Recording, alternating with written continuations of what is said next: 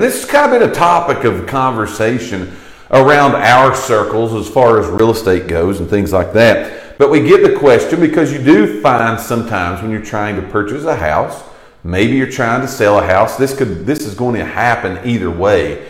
But you get a contract on the home for a particular price and that home is contingent upon it appraising for a certain value, meaning whatever the purchase price of the house is going to be there's a contingency that says this home has to appraise for this value before this contract can literally go on. But sometimes we find that it don't always appraise. Sometimes for different reasons. There could be a lot of them. Maybe the value is just not there. Maybe there's some things that needs to happen to the house for it to raise and come to that value, but it doesn't reach it. It doesn't appraise we get asked the question, hey, my house don't appraise. What do I do? Like, what happens if I put an offer in on this property and it does not appraise? Am I locked in? Am I stuck? Is this something that I literally have to do? So I'm going to give you that information today. There's actually three things I'm going to talk about. Now, there's a multitude of things that you can do that goes on past some of these three things, but these are the most common things that you see happen if your house does not appraise. All right. Now, again, as I always like to say, this is not financial or legal advice. This is just one man's opinion to tell you some things that we've seen done before when a home does not appraise. Like the video, share the video, invite your friends to the video, comment on the video. Charlie says I like to watch a movie because if I go to read a book, I fall asleep. I'm with you on that, Charlie. I do the same thing sometimes. Let me know where you're at out there today. Put where you're watching from in the box. Here's the first thing that we're going to talk about. If your home doesn't appraise, the home you're selling, the home you're buying doesn't appraise, what is the first thing that can happen? So the first thing that can happen is is the buyer, the person purchasing the house, they can literally cover the difference in cash. They can make that up in a cash um, um, transaction where they can say, "Look, we're trying to get it for a hundred thousand. It only appraised for ninety thousand. Wouldn't you like to buy a house today for ninety thousand dollars? But what do we do? Well, we're going to pay the difference in cash. So the buyer looks at it and they say, "I'm going to make up that difference in cash. I'm going to just pay the difference." So the bank's going to loan me ninety thousand dollars. I'm going to take ten thousand dollars of my own money. And I'm going to make up the difference because I really want this house. I really want this property. So we see sometimes what happens is, is that go back to the negotiating table and everybody says, look, the seller's got, I'm not going to drop the price. The buyer's like, okay, I will pay the difference in cash. So that is something that on most standard purchase to sell contracts, agreements, you can look at it and say, I'm going to pay the difference. That's the first thing that you can do. The second thing that you can do when it looks at, okay, my home did not appraise, what do I need to do? The second thing that you could see and is done is you can negotiate a price reduction. So you can look at it and say, okay, I'm the buyer of this property and I don't have the $10,000. I don't have the $5,000 in cash reserves on hand that I can just make up that difference. So I'm going to go now back to the seller and I'm going to say, look, your house that I'm trying to buy, it didn't meet appraisal. The value wasn't there. It didn't come up to what it needs to be. I still want to purchase your house. However, the bank is only going to lend me up to the appraisal amount of the property. We're $5,000 off from the asking price. We're $10,000 off from the asking price. So I am going to get you, or I'm going to ask you, would you drop the price of your house or your property to the appraised value? Sometimes sellers look at that and they say, well, I've got a person I'm this close to the deal. I'm only this much apart between appraisal and contract price. They'll look at that and say, sure, I'll drop the price. I'll come down from whatever the contract price was to the appraisal amount. We'll do an amendment to the contract. We'll go right on as if there's no problems whatsoever, and we will make sure that this deal closes. That's the second thing that we see done a lot of times. So the first one is you're going to cover the difference in cash. The buyer's going to look at it and say, hey, I'm covering the difference between this purchase price and this appraisal value. I'm covering this difference in cash. That's done. The contract's amended. We move forward. The second thing that you see done, again, is what to do if an appraisal comes in low. We go back to the negotiating table and we negotiate a price reduction.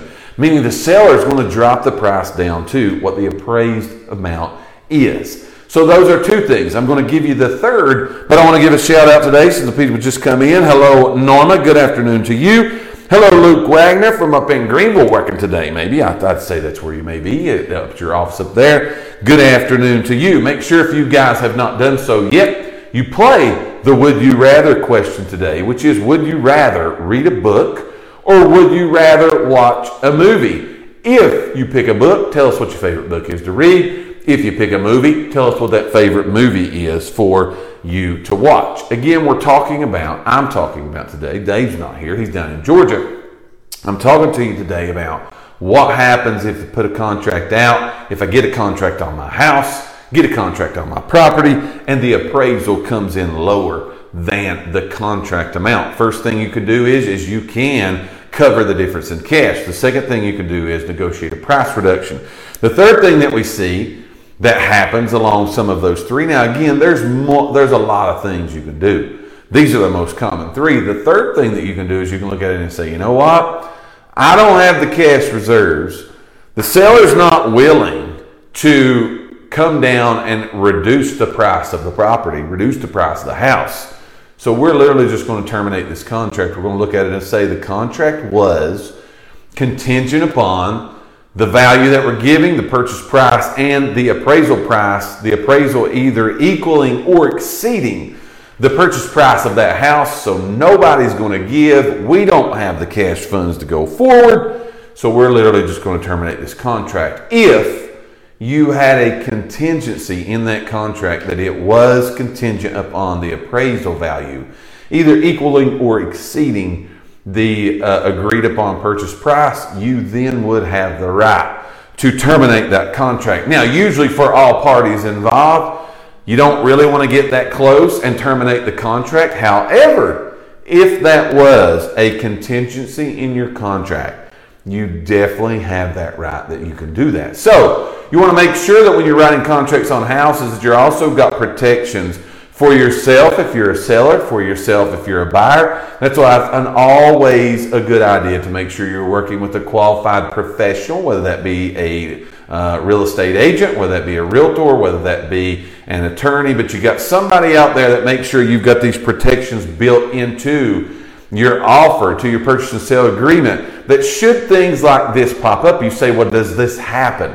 You better believe that it happens, especially with prices growing in our area, prices rising in our area. We are seeing sometimes that the price of the house does not meet the appraisal amount and something has to be done. What is that something that has to be done? It can be one of these three things, but also I'm telling you this because a lot of it depends on what is done or what can be done it's all dependent and contingent upon what is written in your purchase and sale agreement. If you're working with a realtor, such as an agent here at Elite Realty Group, we always use a contract that gives you that option to make sure you make this offer contingent upon that happening. Highly, highly, highly, if you're getting a loan on a property, recommend to you that you make it contingent upon the purchase price either equaling or exceeding the agreed upon, or the appraisal, I'm sorry, either equaling or, or exceeding the agreed upon purchase price. That is the real estate information for you today. What do I do if an appraisal comes in low? What are my options? What are some things that can happen? Here are three things for you. If you're just now catching me, make sure you go back and catch the replay to make sure you see all of this information.